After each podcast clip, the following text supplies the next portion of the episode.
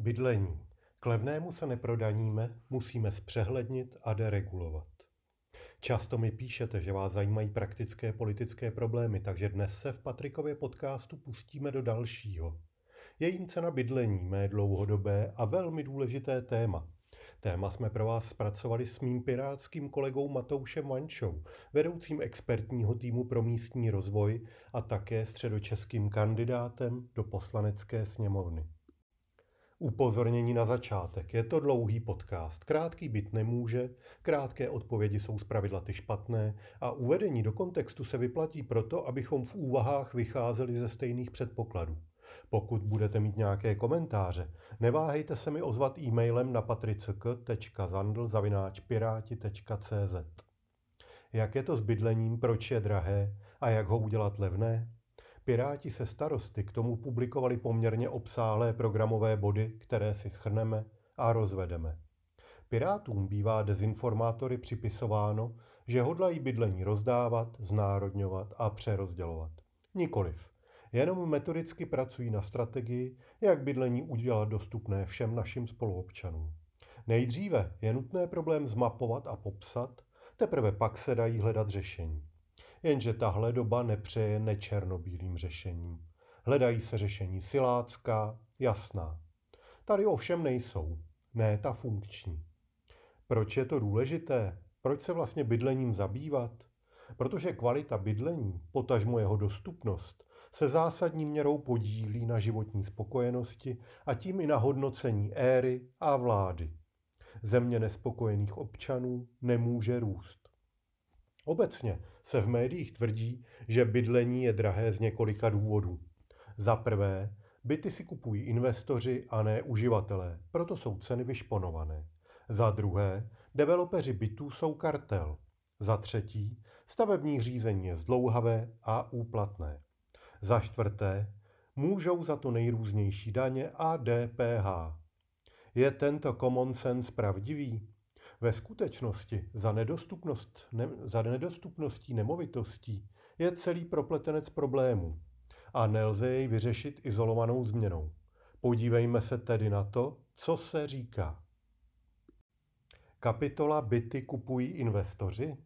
Ano, to je pravda. Byt je v Česku kvalitní konzervativní investice s jistým výnosem a pokud nejste velmi aktivní investor, nic jiného legálního se jí neblíží. Akcie, indexové listy, umění, investice do startupů? Ne, byty mají jistý výnos s minimem starostí. Podstatou problému tedy není ani tak konzervativnost investorů, jako reálně malá nabídka alternativ. Do bytů ukládali peníze i ti, kdo na velké peníze nedosáhli. Prostě tím, že nakoupili byty za min- maximum dosažitelné hypotéky a pronajímají je, čímž je z velké části splácí. Přidejme jednoduchou likviditu a pokud potřebujete uložit tisíce až miliony, je byt v podstatě termínovaným účtem s několika měsíční výpovědní dobou a mnoha procentním ročním zhodnocením. Druhá část investorů do bytů se etablovala z podnikatelů, kteří investovali jaksi mimochodem. Postupně v průběhu podnikání upgradeovali své bydlení podle toho, jak se vzmáhali a staré bydlení si ponechávali jako investici. Dnes tak široká skupina lidí drží větší jednotky bytů. Kolik jich je, to se ovšem přesně neví. Je to zcela legitimní rozhodnutí lidí a v tomto případě je vhodné spíše zajistit, aby existovaly atraktivní investiční alternativy. Fakt, že lidé své peníze ukládají především do bytů, třeba zřetelně omezuje českou burzu a kapitálový trh. Pokud je málo českých investorů, nedivme se také masivnímu odlivu zisků českých firm k, zahlani, k zahraničním vlastníkům. Kapitola Developeři jsou kartel? Spíš oligopol, nikoliv kartel. Poptávka převyšuje nabídku a developři tedy účtují cenu, jakou unese zákazník, bez ohledu na to, jaké jsou nákladové fundamenty. Tak to prostě je. Otázka je, jak rozbít takový oligopol, když přece nejde o regulovaný obor a kdokoliv se může stát developerem. Ve skutečnosti tedy jde o překážky vstupu do odvětví, které vycházejí ze dvou faktorů. Za prvé, Pozemky, na níž lze stavět, jsou zácným statkem, zhusta skoupeným před mnoha lety za okolností, jež teď nelze hodnotit. Jiné vhodné pozemky v řadě obcí už prostě nejsou. A za druhé, výstavba je tak právně složitá, že si ji mohou dovolit jen finančně velmi silné skupiny. Tento bod souvisí s bodem třetím, s třetí kapitolou, a proto si necháme řešení do další části článku. Kapitola stavební řízení jsou zdlouhavá a úplatná. Na jednu stranu nejsou stavební řízení pro velké developerské projekty úplně jednoduchá, ale postavit bytový dům není jako vyměnit si občanku. Samotné úřadování by tragické nijak nebylo. Je to množina papírů, jejichž proces získání se nějakou dobu nezměnil a který lze urychlit plnou digitalizací. To je také to, co navrhují Piráti. Dokumenty budou plně digitální, tedy nikoli v papírové a naskenované do systému, z něhož se při každé příležitosti tisknou. A mezi úřady budou takové dokumenty obíhat v jednotném systému, což ani nutně nemusí být jeden software. Úřady si navíc budou eh, od dalších úřadů vyžádávat dokumenty sami. Stavebník pouze předloží plán stavby a do systému se k němu začnou scházet vyjádření dotčených úřadů, které si dříve stavebník o totéž musel žádat jednotlivě a zpravidla na něco zapomněl. Výhodné to bude i pro občany a úřady. Bude možné podívat se do dokumentace na všechny údaje a na jednom místě. Bude hned zřejmé, kde co chybí a kde co drhne. Ve skutečnosti nás ale na 157. místo žebříčku Easy of Doing Business ve stavebnictví z 211 zemí sledovaných Světovou bankou posouvají jiné problémy. Je pravda, že stavební povolení u nás úředně trvá 246 dní, zatímco průměr Evropské unie je 166 dní, ale to není konec potíží. I přesto je však zarážející, že neexistuje žádná analýza délky trvání stavebních řízení v Česku, takže o skutečných důvodech délky stavebního řízení se můžeme jen dohadovat a tušit je. Zpracování takové analýzy by mělo být ve skutečnosti prioritou. U stavebního řízení a potenciálních problémů plynoucích z nového stavebního zákona potíže nekončí. Velmi nepříjemný je rozpor mezi stavebními předpisy, regulací, politickou praxí, ekonomikou a selským rozumem. Ve skutečnosti můžete stavět teprve tehdy, když se vám podaří uvést v soulad váš projekt s ČSN pro obytné budovy, s památkáři, hasiči, dopraváky, kdy objekt vychází ekonomicky postavitelný, je v souladu s místními stavebními předpisy a jinou místní regulací, například co do počtu parkovacích míst či zeleně, a tento výsledek je navíc ochoten si někdo koupit a zaplatit, protože by v něm byl ochoten bydlet. Bohužel tyto množiny bývají nezřídka disjunktní. Postavit na proluce v památkové zóně dům je horor, protože pod něj těžko zapracujete podzemní parkování, přístup pro hasiče, a to vše tak, aby to vizuálně zapadlo do zástavby. Pokud se o to pokusíte, přijde politický problém. Nezřídka se objeví skupina občanů, kteří začnou tlačit na schození projektu, který v uvozovkách nevratně zničí historickou tvář města. A tady je velmi těžké odlišit, kdy jde o oprávněnou aktivitu vedenou obavou o charakter místa, kdy jde jen o nechuť cokoliv v místě měnit a kdy je to třeba obchodní taktika konkurence. Velmi delikátní záležitost. Pokud mají občané participovat na rozhodování o výstavbě ve svém okolí, a my si myslíme, že mají, tak nelze rozhodně super úřadem tak z centrální pozice tento problém vyřešit.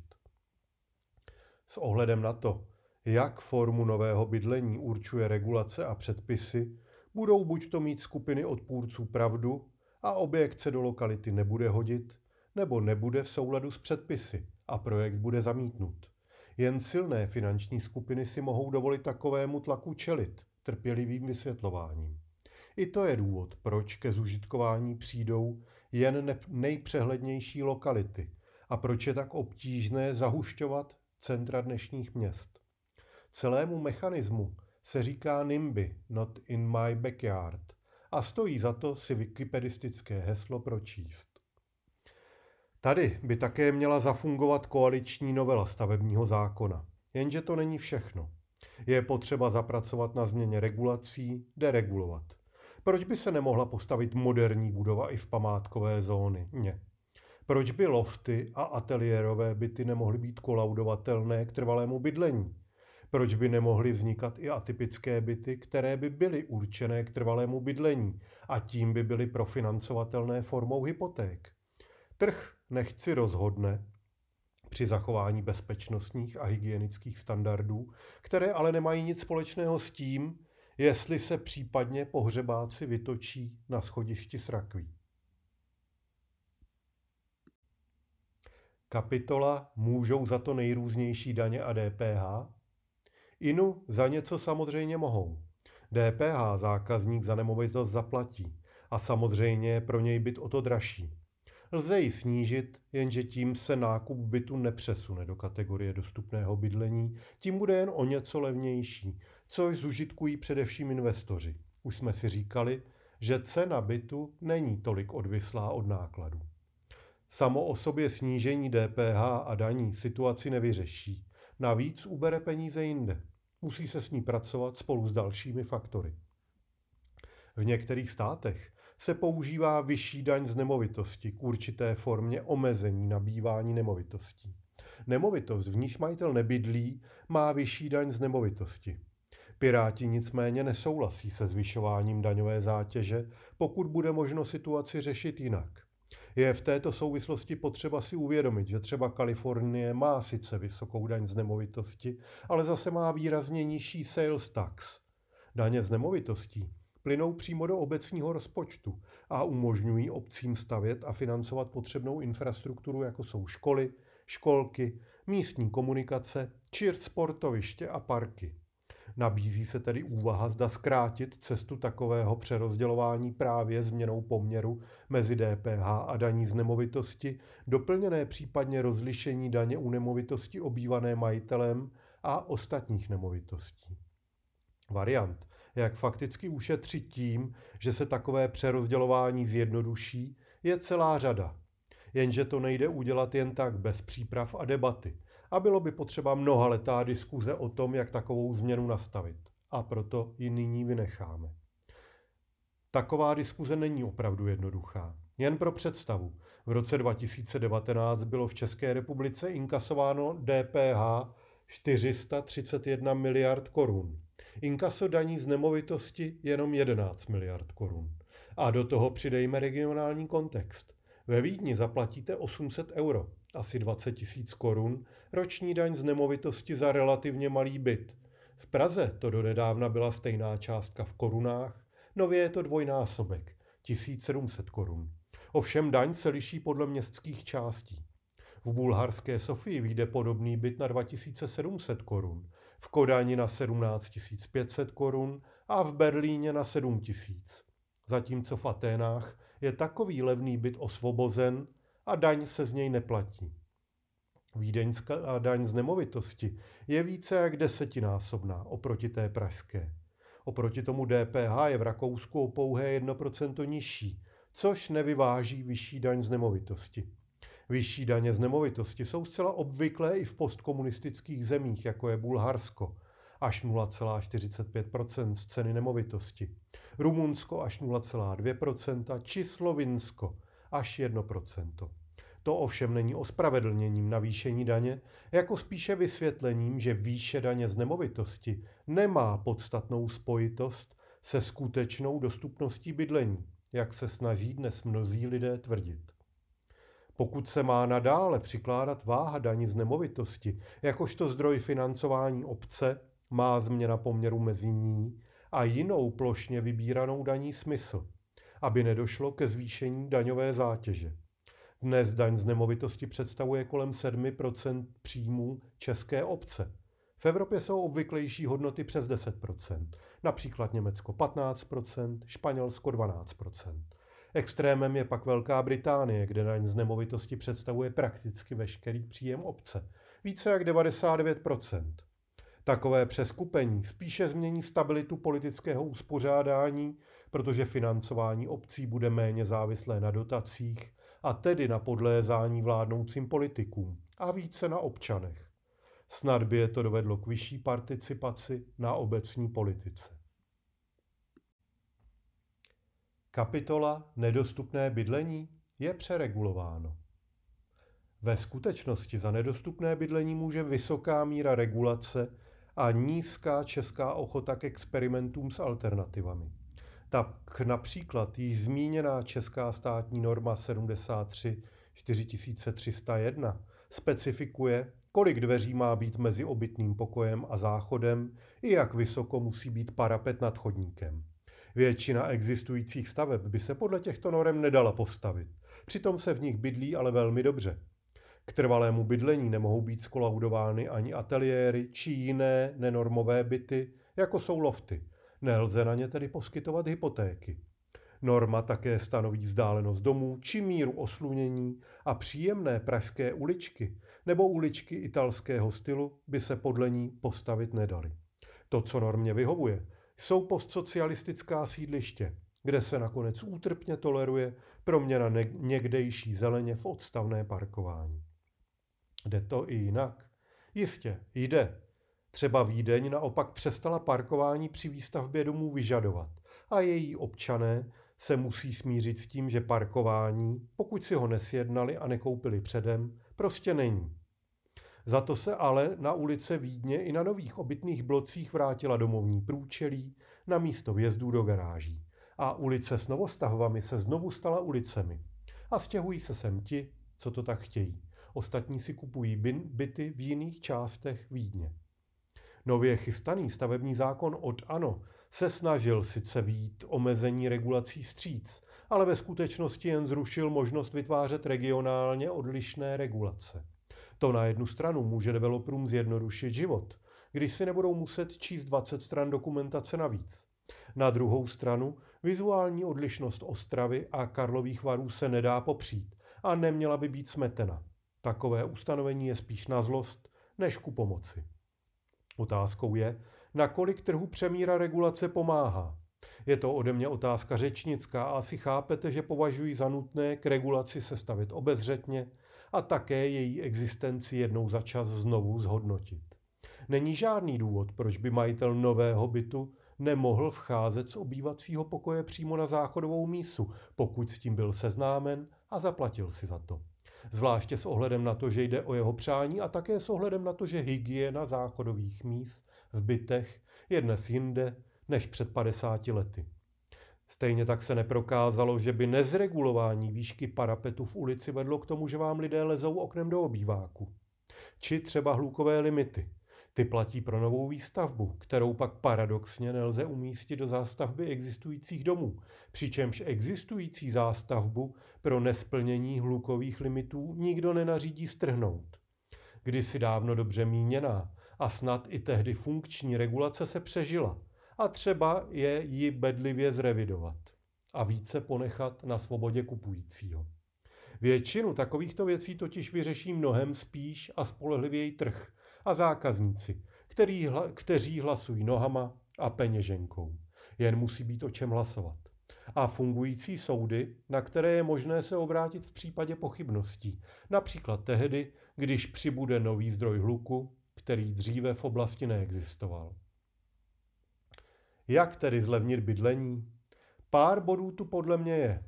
Zásadním úkolem pro obnovení výstavby je tedy za prvé deregulace, za druhé digitalizace, za třetí systematická debata a revize stávajících omezení a předpisů, za čtvrté alternativní způsoby financování a za páté také fungující soudnictví. Už jen ten poslední, pátý bod je v Česku velmi náročná a dnes utopická představa. Takže je pochopitelné, že je voličům jistější slíbit snížení daní a stavební úřad, superúřad, který bude konat zázraky. O deregulaci a revizi stávajících norem již byla řeč, jakož i o digitalizaci oběhu dokumentů. Jenže co je to alternativní financování? To jsou způsoby financování bydlení, které se dnes v Česku téměř nepoužívají, jinde jsou přitom prověřené. Bytová družstva známe, o nich mluvit nebudu. Méně známá je u nás problematika obecní bytové výstavby. Obce zjednodušeně řečeno byty potřebují, aby jejich prostřednictvím mohly zatraktivnit pracovní pozice v obci i řešit sociální situaci. Například nabízet služební byty. O co jde? Tohle je dobrý příklad z praxe. Nemocnice v Mladé Boleslavi nemůže sehnat dostatek zdravotních sester či bratrů. Mzda je prostě příliš malá a tabulková. Nelze ji jen tak zvýšit. Je to o to paradoxnější, že v Mladé Boleslavi je střední zdravotnická škola, kde jsou zdravotníci vychováváni, jenže město jim nemůže nabídnout konkurenceschopné podmínky. Kdyby mělo služební byty, bylo by to rázem jiné. Je něco jiného mít plat 30 hrubého a 15 čistého dát za byt. Oproti nabídce mít služební byt, jehož plocha roste s odslouženými léty. To si ale nemůže dovolit každá obec, protože postavit obecní byty je drahé a banky obcím smějí půjčovat jen do určité míry zadlužení, kterou ovšem s výstavbou pár bytů obce hravě překročí. Základním předpokladem obecního bydlení je tedy státní garanční fond nebo státní záruka pro obce. To umožní obcím profinancovat výstavbu obecních bytů. Není to žádná finanční raketová věda. Stát půjčí nebo se zaručí za půjčku na obecní developerský projekt, který zůstane v majetku obce. Kdyby obec nesplácela, o byty přijde a banka či státy hravě prodá. Část takových bytů může být vyhrazena i pro sociální politiku, tedy pro začínající rodiny, důchodce a jiné sociálně potřebné, nejenom pro zaměstnance. Dalším předpokladem pro kvalitní bytovou výstavbu je větší míra samostatnosti a akceschopnosti obce při likvidování historické stavební zátěže. V řadě obcí existují ještě z éry komunismu rozsáhlé brownfieldy, dnes proměněné v levné sklady, autobazary, parkoviště a další podobné ozdoby měst. Bývají nezřídka poblíž center. Jejich majitelé jsou spokojeni s výnosem stávajících nájemců a na větší zvelebování areálu nemají ani prostředky, ani vůli. Místy navíc bývají i podobná moderní torza nedostavěných a zrušených projektů, s nimi si obec neví rady a jež devastují její vzhled. Obce by měly mít možnost takové oblasti zahrnout do svých priorit proměny města a vypořádat se s nimi. To začíná u větších možností územního plánování, kdy obce umí lépe posoudit, co je v místě vhodné, než státem odličtěné předpisy. To ale také vyžaduje větší participaci občanů, jejich zapojení do lokální politiky a hlídání politiků, aby nedošlo k nepravostem. Přičemž právě obecní participace občanů je trvalý problém české politiky. Dalším důležitým bodem je institucionalizace příspěvků developera na obecní infrastrukturu. Zjednodušeně řečeno, velká developerská výstavba nutí obce v rámci dvou let do investic, které dříve byly plánované na čtvrtstoletí. Situaci už jsem dříve zvláště popisoval a tato praxe, kdy se sjednotí do posud velmi individuální příspěvky developerů do jednotného poplatku, by se měla zavést plošně. O výši příspěvku by měla rozhodovat obec podle svého strategického plánu výstavby, tedy podle infrastruktury, kterou hodlá občanům nabídnout. V zahraničí se také používá stanovení zvýšené účelové daně z nemovitosti v takové oblasti, jako jsou brownfieldy. Pokud zde budovy nesplňují účel výstavby, postupným zvýšením daně z nemovitosti sníží obec atraktivitu plesnivého skladu a ponoukne majitele najít developera, se kterým výstavba proběhne. Podobné je to s chátrajícími budovami, které ohrožují chodce a devalvují ceny okolních nemovitostí a atraktivitu oblasti. Zde obec může v případě nesoučinnosti majitele už dnes sáhnout až k opravám na jeho účet. Ovšem, tento postup je dosti komplikovaný a v praxi se u nás používá pramálo. I tady by měla mít přednost práva sousedů na zachování hodnoty nemovitosti v oblasti, před právem majitele nechat svůj majetek schátrat. Jak je vidět, plán dostupného bydlení není jednoduchý. Nemůže obsahovat jednu ingredienci a nelze se spoléhat na jedinou změnu. Nelze se vymlouvat na to, že snížení daní či snad omezení papírů bude tím zázračným receptem, který spraví 30-letou deformaci trhu. který předtím dalších 40 let deformoval komunismus. To řešením nebude. Bude potřeba citlivě vnímat situaci, kontext a jemně upravovat podmínky tak, aby nebylo porušeno tržní prostředí a zároveň se situace už v krátkodobém horizontu začala výrazně zlepšovat. K tomu je ovšem potřeba právě ta digitalizace, sběr a vyhodnocování dat o fungování celého systému. A i v tom jsme teprve na počátku. Děkuji za pozornost a hezký den přeje Patrik Zandl.